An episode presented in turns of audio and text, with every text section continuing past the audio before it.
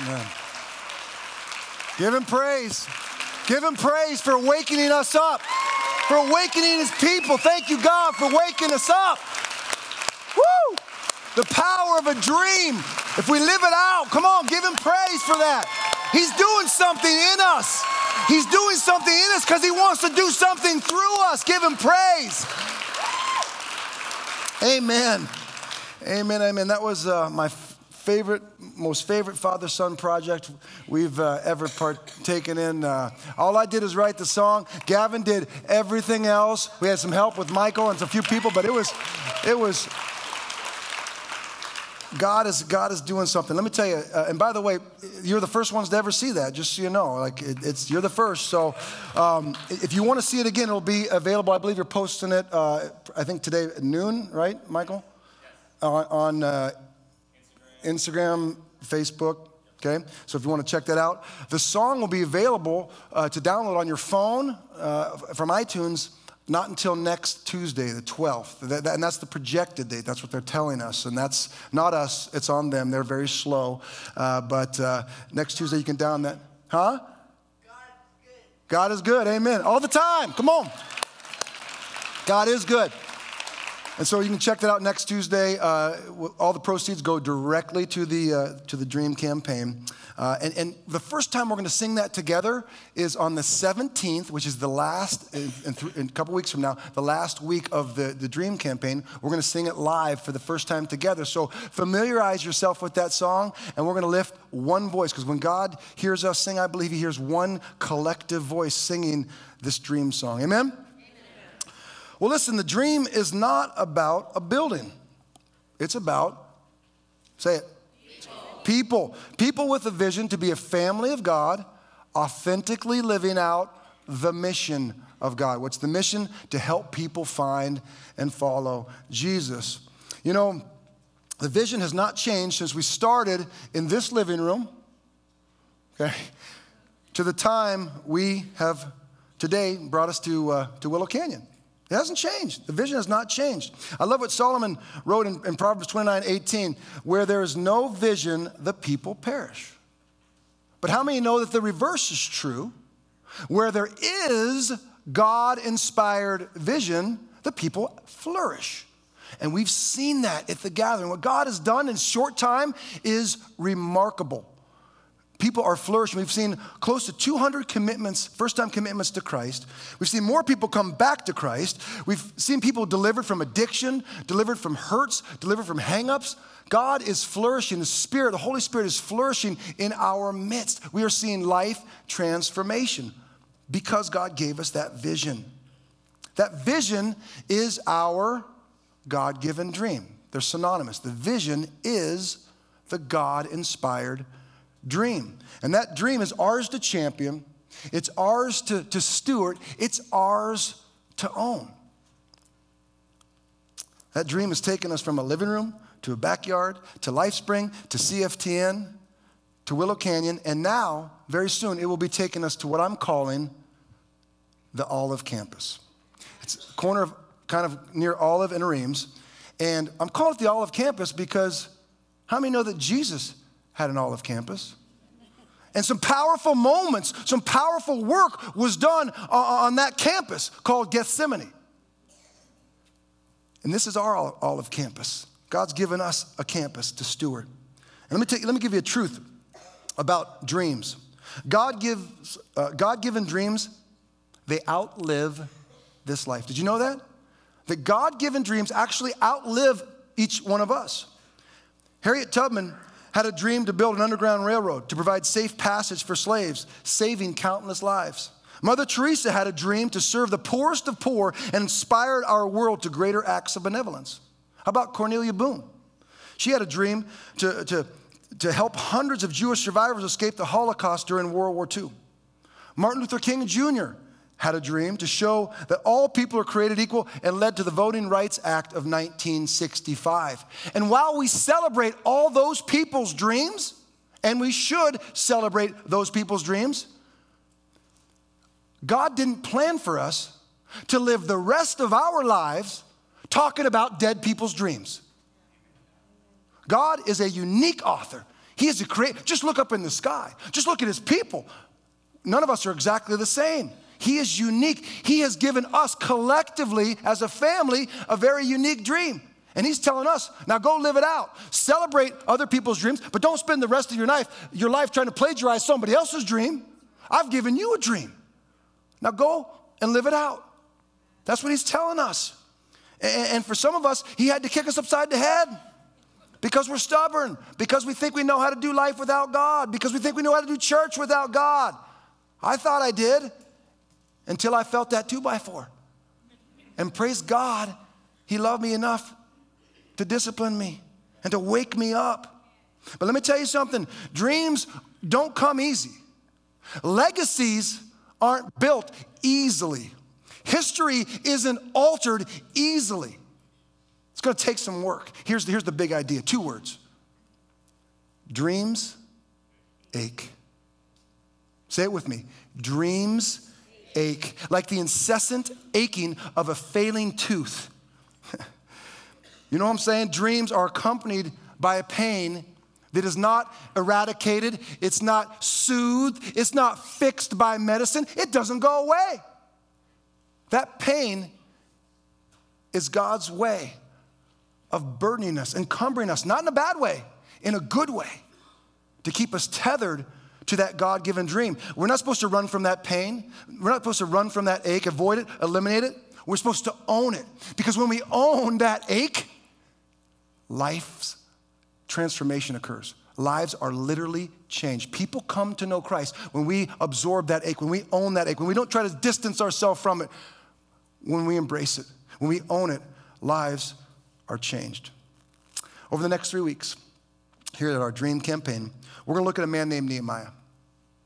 A man who, uh, a normal guy like us, who's no one special, just a normal guy who had a, uh, who felt the ache of a God inspired dream to rebuild these dilapidated walls of Jerusalem. And he would own his dream, and forever he would change his life, he would change the lives of a community, and he would leave an indelible mark that we still talk about today, years, years later. Why? Because he owned his dream. Look at Nehemiah chapter 2. Nehemiah chapter 2. The year is 444 BC.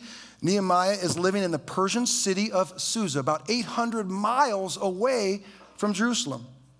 The Jews, if you recall, have been living in Babylonian captivity for 70 years until Babylon fell to Persia. The king of Persia, Artaxerxes, then allowed the Jews to begin returning to Jerusalem. Now, King Artaxerxes was the most powerful man in the world. And he had this little guy named Nehemiah who was his cupbearer. A cupbearer would have the uh, pleasure of tasting the king's wine, which was a good gig as long as the wine wasn't poisoned. But occasionally there'd be a plot to kill the king, and you know someone might drink the wine, and didn't work out so well for the uh, for the cupbearer. He was a normal guy. He wasn't a prophet. He wasn't a priest. He was a layman. He was just like us, just a normal dude. Nehemiah chapter 2, verse 1. In the month of Nisan, in the 20th year of King Artaxerxes, when wine was brought for him, I took the wine and gave it to the king. I had not been sad in his presence before. So the king asked me, Why does your face look so sad when you're not ill? This can be nothing but sadness of heart. I was very much afraid. But I said to the king, May the king live forever. Why should my face not look sad when the city where my ancestors are buried lies in ruins and its gates have been destroyed by fire? Lord, thank you for the dream you have birthed in us for the associated ache, the insatiable ache that won't go away. God, thank you for that ache. Help us learn how to own that today. In Jesus' name, amen. How do we do that? How do we own that God given ache? Number one, owning our ache means nourishing our ache. Nehemiah would receive news, if we look had time, we'd look back in, in uh, chapter one, verse one of chapter one. He would receive news of the dilapidated conditions of the wall. That's Nehemiah 1, verse 1. And, and it says in the month of Kislev, that would be equivalent to December.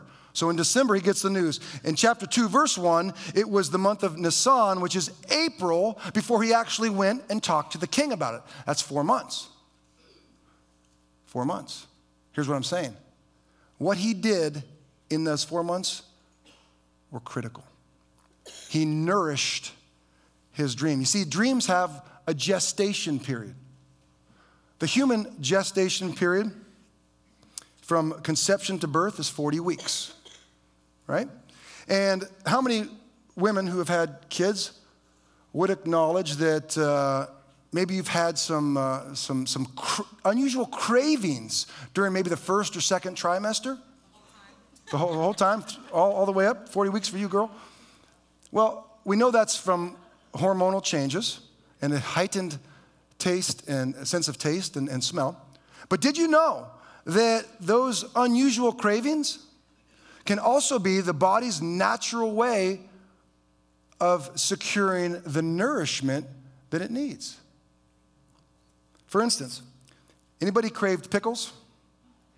Pickles.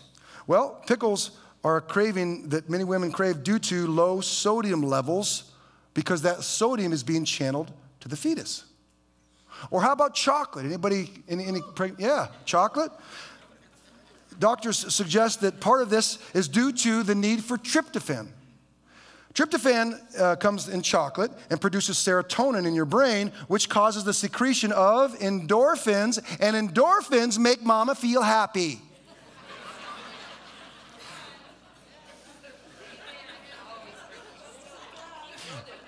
Yeah, my wife, we have four kids, and I'm like, I guess, have all the chocolate you want. I got See's candy, right? Men know it's important for mama to be, feel happy. Dreams need to be nourished, just like the fetus, just like a child. But you know what? Here's the sad reality so many dreams are starved because they're not nourished, because we don't know how to nourish our dream. They're starved. And you know what happens?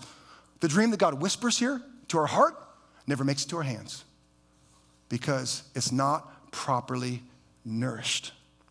I love what John Maxwell wrote. He said, Dreams are like tiny bubbles floating innocently in the ocean close to jagged rocks.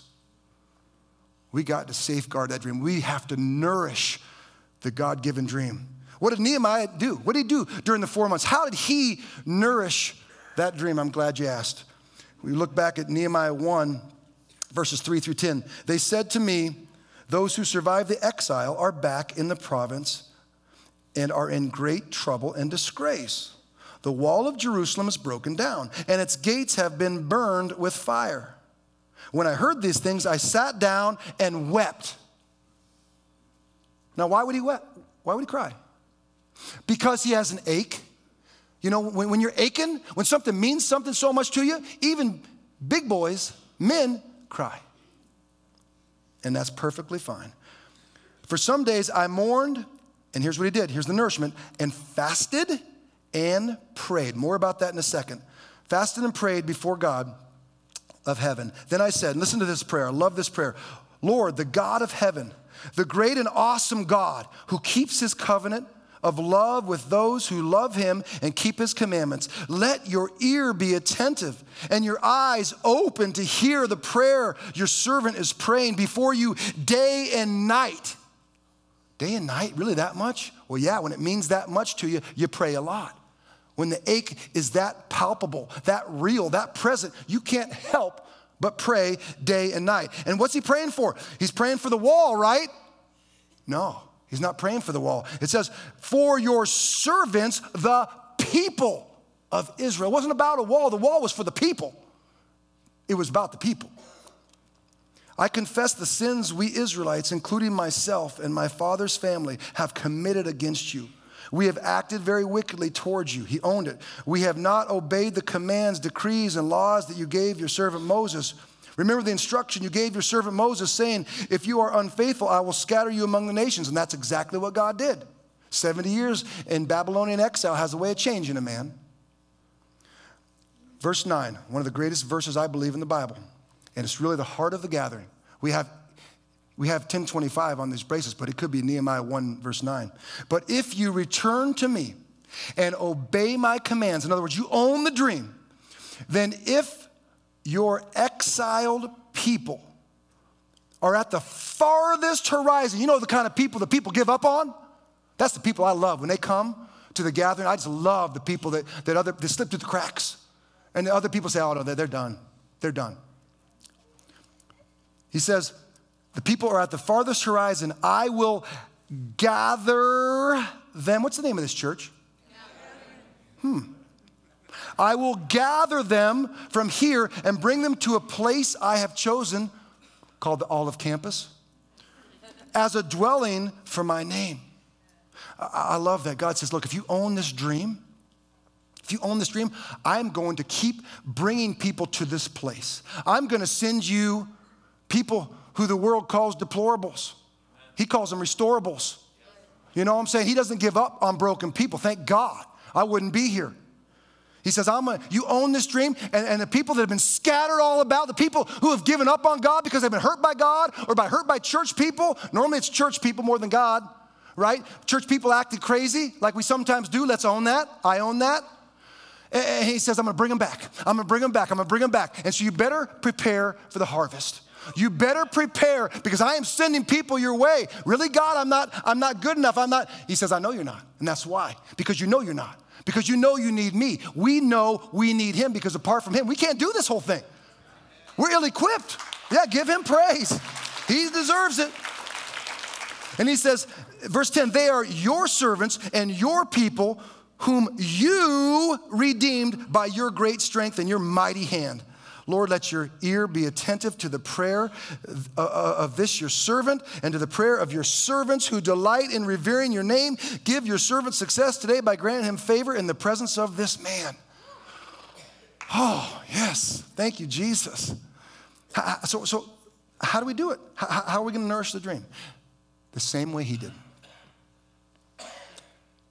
fasting and praying. And there's other ways, but those are two keys we cannot avoid fasting and praying. So here's what we're going to do.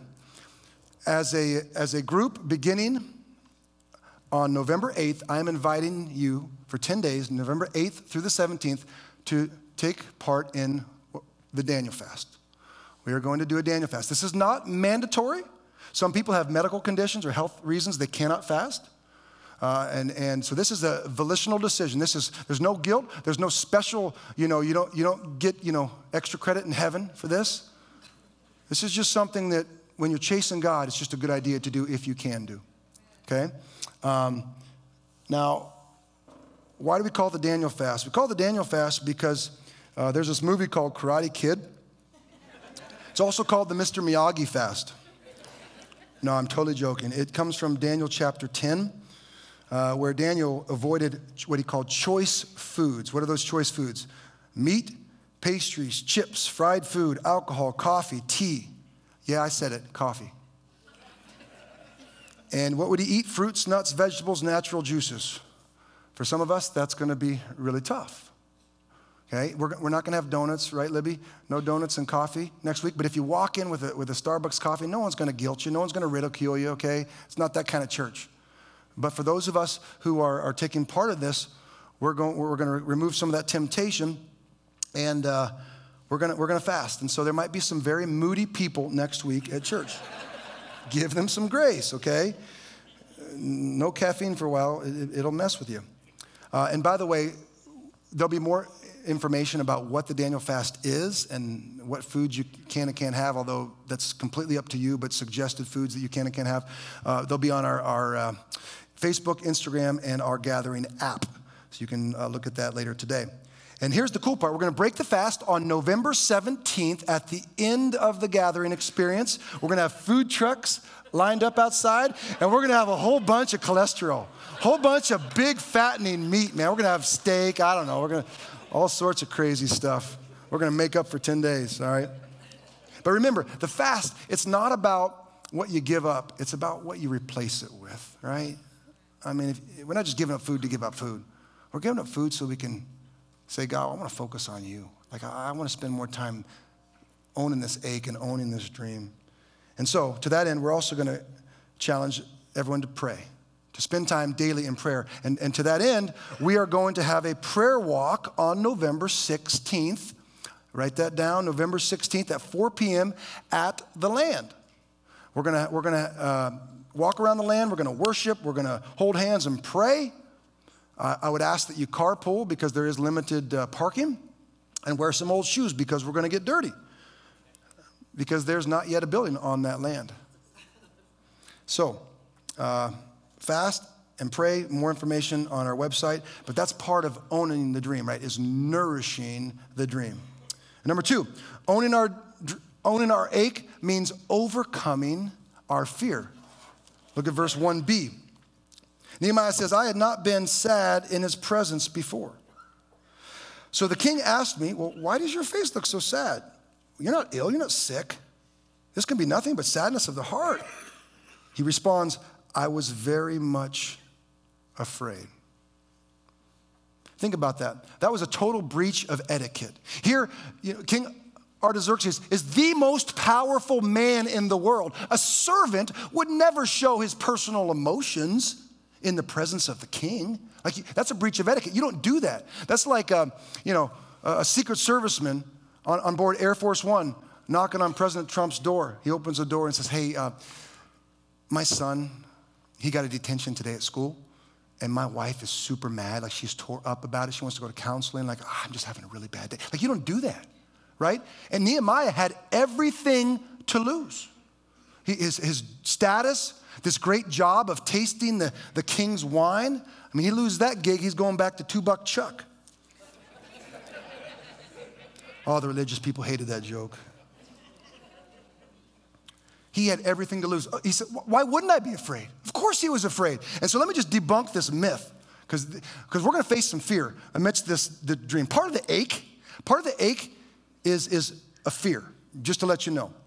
There's this myth that God given dreams should be absent of fear.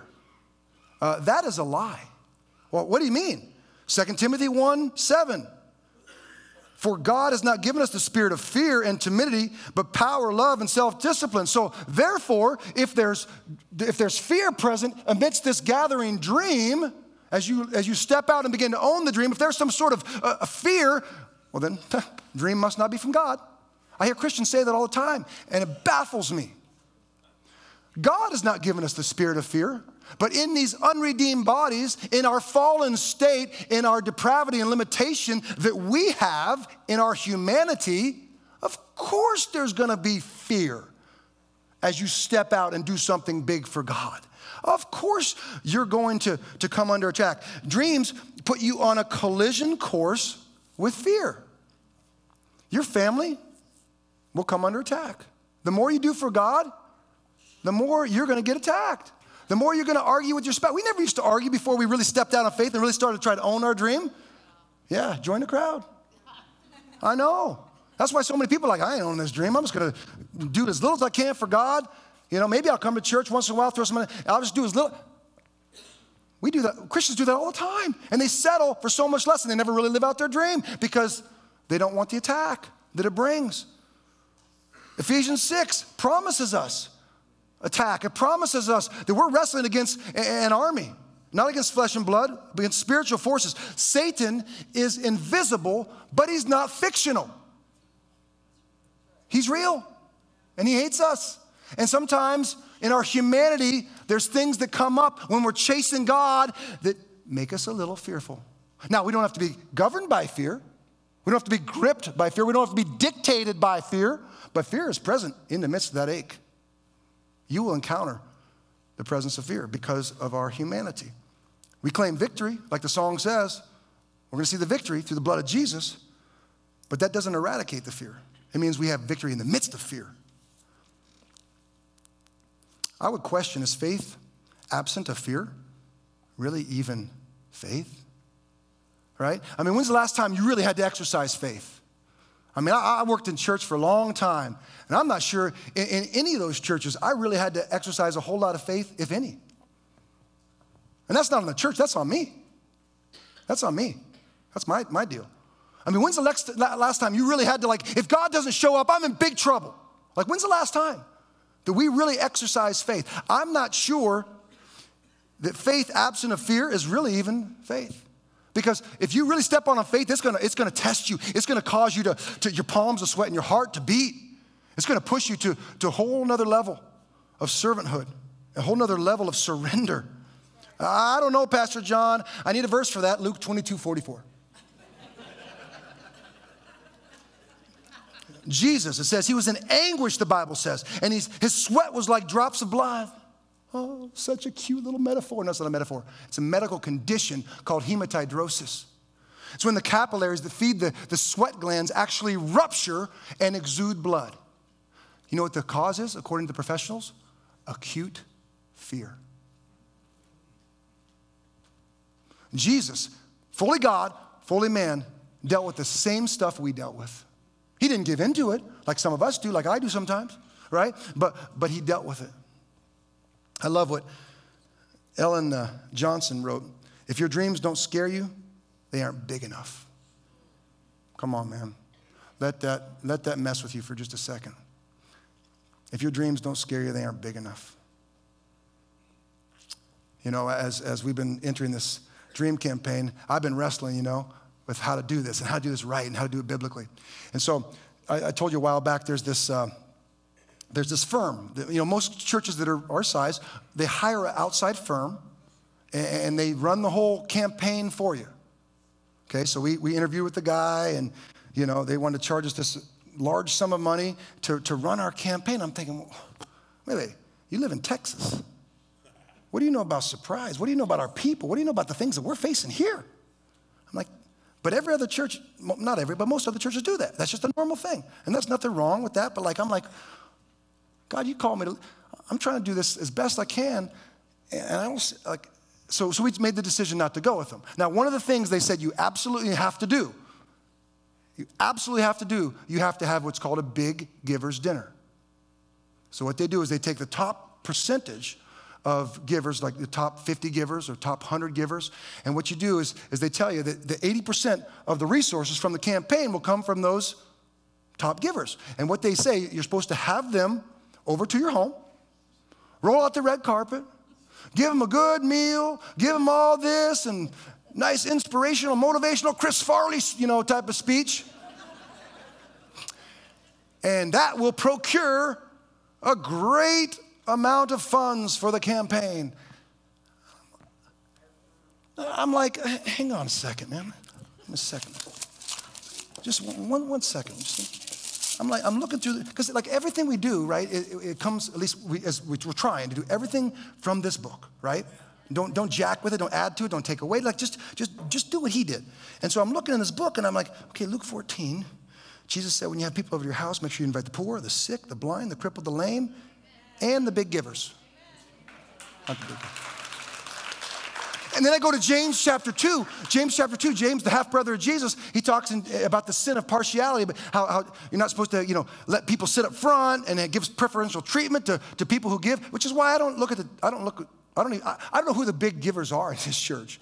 I mean, I, praise God if there is, and if you're faithful, that's awesome, but like, I don't even know who you are. I would have to ask Libby who they are because I don't look because I, because I know my own humanity, right?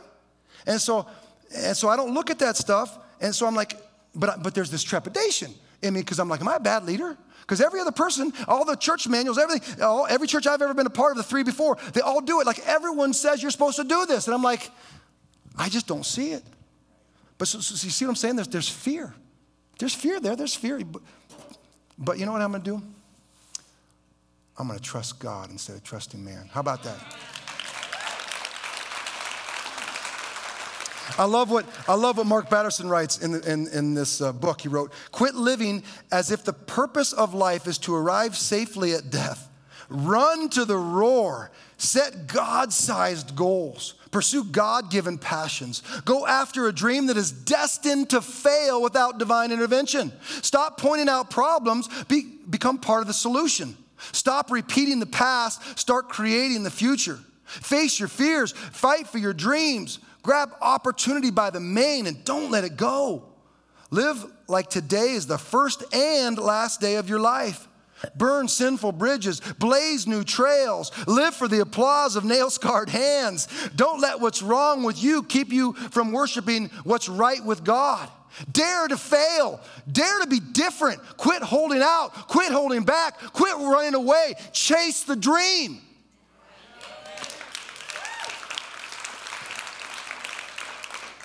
But that's going to take overcoming fear. Just full disclosure, no buyer's remorse. Get that up front. There's going to be fear. There's going to be trepidation. That's part of the deal. That's part of the ache. And lastly, owning our ache equals embracing the burden. Look at verse 3. But I said to the king, May the king live forever. Now, he's brown nosing, right? I mean, anytime you say, Hey, king live forever, you know something else is coming right behind her, right? Hey, that's like um, people say, Oh, nice, nice message today. But, you know, right? So here he goes. Why should my face not look sad when the city where my ancestors are buried, lies in ruins, and its gates have been destroyed. Okay, Captain Obvious, of course I'm sad. Why wouldn't I be? I got a, my heart is broken. My heart is aching. Are you kidding me? How could I not be sad? I love these people. I know they're 800 miles away, but they're my people and they need me. They need help. Of course I'm sad. And the sadness wasn't for a project, it was for people. It wasn't for um, a structure it was for souls. And see, that's the litmus test. That's how you know a burden is a godly burden because godly burdens always point to people. Yeah, God in people, amen. God directs us to the people, but it, it always, it's always going to point to people. Always going to point us to people. Shallow is the heart that aches for something more than someone. What do we ache for? If you ripped open my chest, man, what's my ache? Is it for a new car? Is it for a new house? Is it for like a, a new high dollar purse? No, I can assure you it's not that. But like, what do you ache for? Like, what's your heart's cry? D.L. Moody, he was an evangelist, and he was in London during one of his famous evangelistic tours. Uh, and uh, he, was, he was visiting, and several British pastors came to him, and they wanted to know how this poorly educated American, how God could use this guy to win so many people to Christ. And so they were high up in a hotel room, and they were, you know, asking him, you know, kind of how you do this. And he says, Come over to the window. He said, Look out the window. And these British pastors peer out the window. He says, Tell me what you see. And one by one, these pastors would describe what they saw below. They would uh, describe bustling city streets, cars scurrying below, prominent city structures. And after describing what they saw, they looked back at D.L. Moody and they saw tears just running down his cheeks. And they said, Well, Mr. Moody, what, what, do you, what do you see? And he said, and I quote, I see thousands of souls that will one day spend eternity in hell if they do not find the Savior.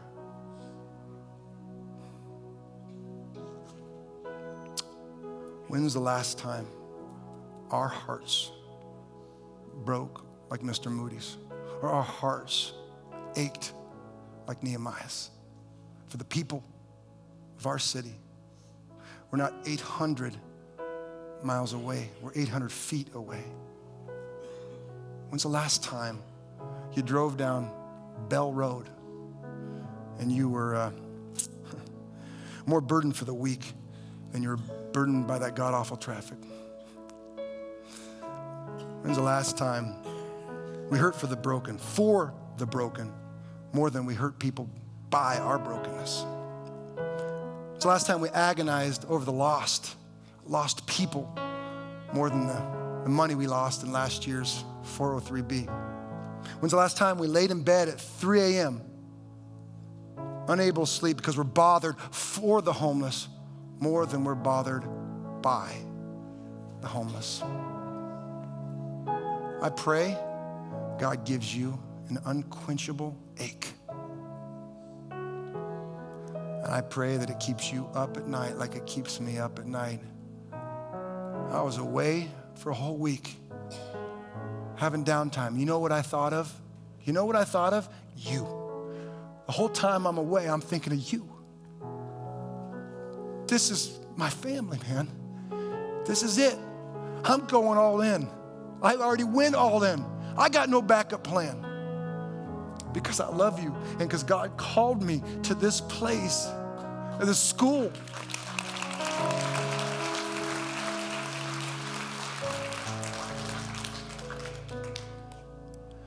I, I ache and, and it doesn't go away. And, and if you have an ache that doesn't go away, it's okay. I mean, if it's a backache, you know, take some Advil. But if it's a God induced ache, that's a good thing, man. That's how you know God's getting ready to do something special. And He already has, He's already begun the work. But the majority of that work is ahead.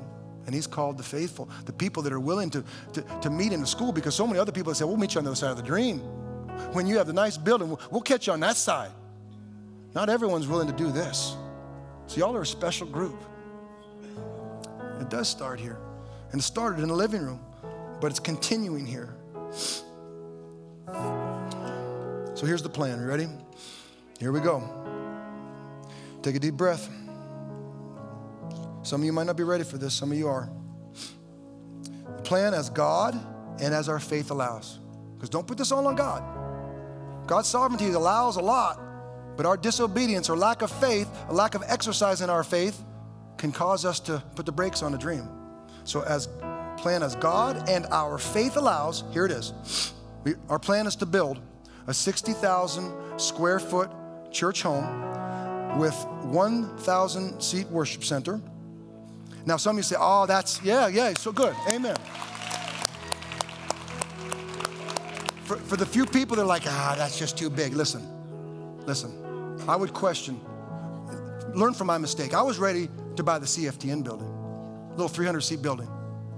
And God, again, whack upside the head with a two by four. Had to wake me up, realizing my vision was too small.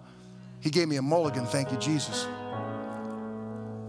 At this current rate, and I don't know what God's gonna do, but if God continues to bring the people that He's brought in the same pattern, I'm not sure a thousand seats will be enough.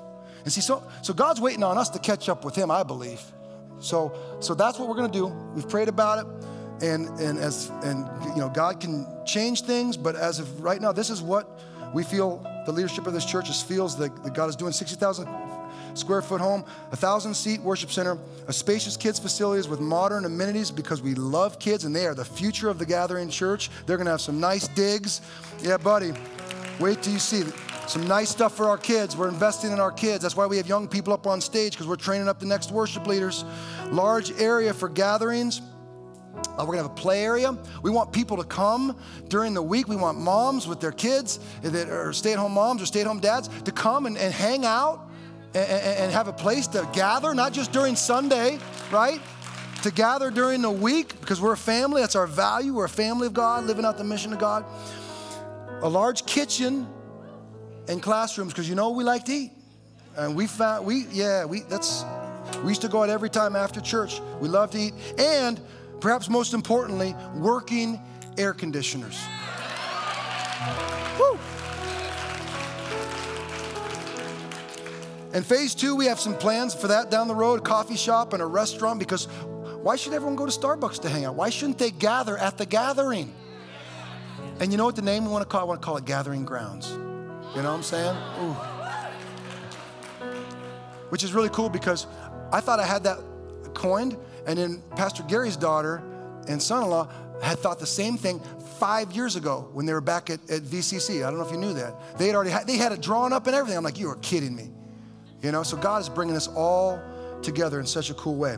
So, uh, do you want to see a rendering? Okay, drum roll. And wah, wah, wah. Why should your face look so sad?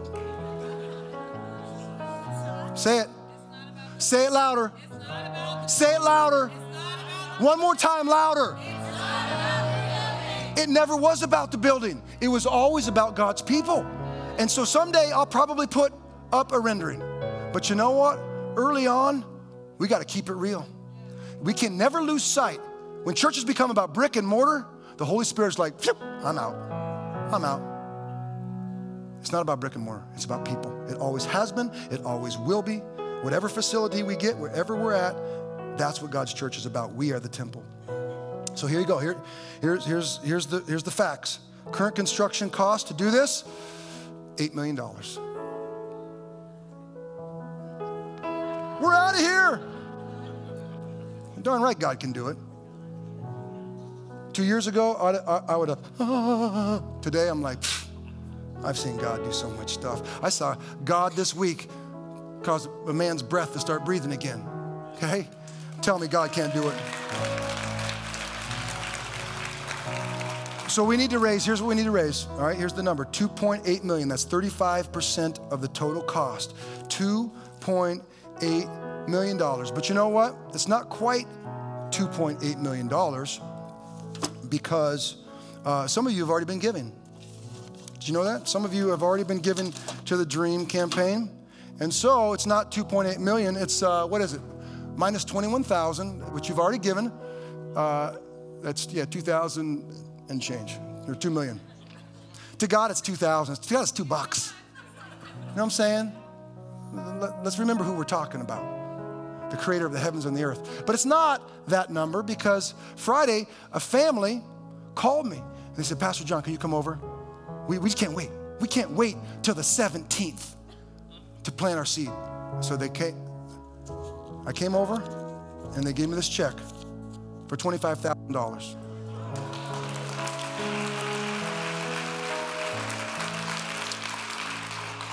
So that's the current total. Oh, but wait, there was a young girl, sweet Juliet, serving, said, I'm gonna save all my tips. I'm gonna save all my tips. And she added $100 of her tips to the dream.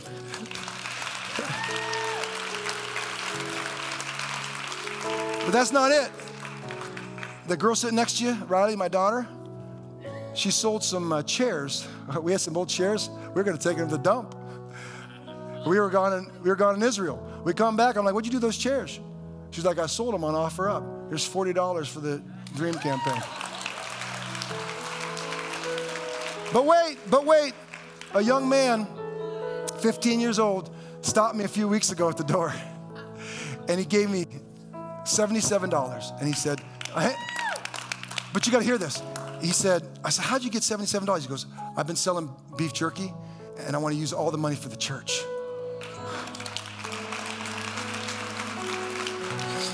And here's the thing it's not about equal giving.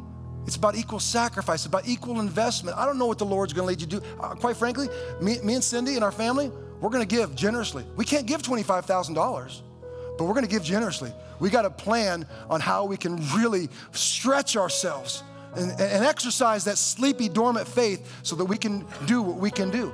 And I don't know what God's going to call you to do. For some people, it might be $2,000. For some people, it's 10,000. For some people, it's 25. For some people, you've been blessed. And, and, you know, I forgot to mention this, this check came out of their trust fund. I thought, how cool is that when God can trust us with the trust fund? You know, what a great name for that. But for some of you, it might be $200,000. You, you might be blessed. I don't know what God's gonna do. I don't know how He's gonna do it, but He's gonna do it. He's gonna do it because He called us. And when He begins a work, He finishes it. He's faithful. If God builds this house, we ain't got nothing to worry about. If this is God inspired dream, not my dream, not your dream, but if it's a God inspired, God induced dream, we got nothing to worry about. It's gonna be hard, it's gonna challenge us, but He will be faithful. So I'm going to. Uh, call the ushers. I'm trying to wrap this up. I had a lot to cover this first service, so thank you for giving me a little grace. Uh, I'm going to call the ushers up, and what they're going to do is they're going to they're going to distribute this this dream commitment card. And so, just a quick review: How do we own our dream? We're going to fast. For those who want to participate on the Daniel fast, this begin this Friday, the 8th through the 17th. We're going to pray individually, but also have a prayer walk at the land November 16th uh, from 4 at 4 p.m. And then over the next two weeks, and you guys go ahead and start distributing these. Go ahead. Uh, I want you to take these home, and I want you to pray. And I don't know what God's going to call you to do. That's between you and God. But He's going to challenge us. He's going to stir us. He's going to, to, I mean, he's given us a model when our kids are doing this. It's like, what a great example they set for us. But take it home, pray about it. And uh, what, what we're asking you to do is above your normal giving, above your tithe, just uh, indicate what God would lead you to give. Maybe for some people it's a one time. For, for us and our family, it's going to be a monthly. Uh, and so, however you would choose to do that, write your name and address and what that amount is and whether it's a one time gift uh, for the whole year or if it's a monthly gift. And um, just let the Lord lead you. For, for some of you, you already know the number. For some of you, don't fill it out because God's going to work on you or deal with you or, or stir your heart, you know, over the next few weeks. But it's between you and God. And I trust you and I trust God and the Holy Spirit to, uh, to do what He wants to do. So let me just close with this. A few of us from the uh, leadership team went to a church called East Lake Church in Chula Vista, California, a couple weeks ago. And this church was planted in 1991, okay? And they had this thing on the wall that said what, what, what God had done at that church since 1991. Check this out. They launched 37 churches. Four, they've had 4,258 baptisms. And by the way, we're going to have two baptisms after, after service two uh, today. Um, they've had 11,614 commitments to follow Christ and 268,000 attendees on all of their 37 campuses. All that since 1991. And, the, and I think we have, have, a picture of it. That's a picture. I don't know who that dude is, but I snapped that picture. He's got a nice, nice hairdo, but I don't know who he is. Uh, but look in the corner, look down the corner. It all started in a living room. And I snapped that picture and I'm like, yeah, buddy, I know that. And the truth is, before it started in the living room, it started right here. Some dude, some girl, some family had a God inspired ache.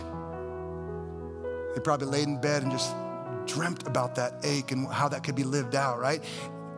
And some, they said, you know, let's let's do this. Let's, God's calling us to do this, man. Let's, let's start a church. And they probably, I don't know what their story is. They probably had 10 people, 15 people in the living room. But they nourished it. They nourished that ache. They probably prayed a lot. I prayed more than I've ever prayed in the last year and a half of my life. I can promise you that much. You want to plant a church? You better, your knees better work good. They nourished that dream. They overcame the fear. You know, there was a whole lot of fear. How are we going to do this? Church plants never succeed. The, the, the, statistics are terrible for church plants. We have no money, we have no resources. Yeah, you got to overcome that. And they embraced the burden, they embraced that God given ache, and they didn't let it die. They didn't run from it. And so one day, one day, when that Olive Campus building is built, picture something like this is going to hang in our lobby. It all started in the living room.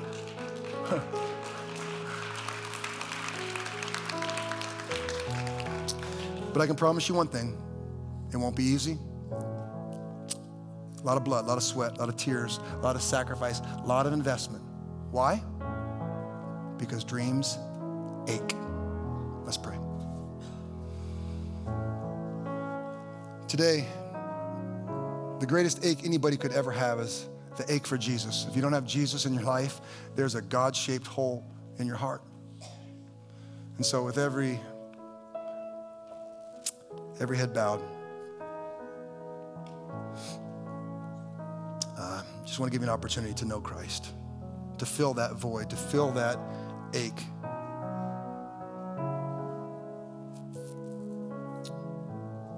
If there's someone that would want to make that decision with every head bowed, no one looking around, this is between you and God. Just want to know. If you want to know Christ and you've never made that decision to know Him, He wants to know you. He wants to fill that ache, fill that void.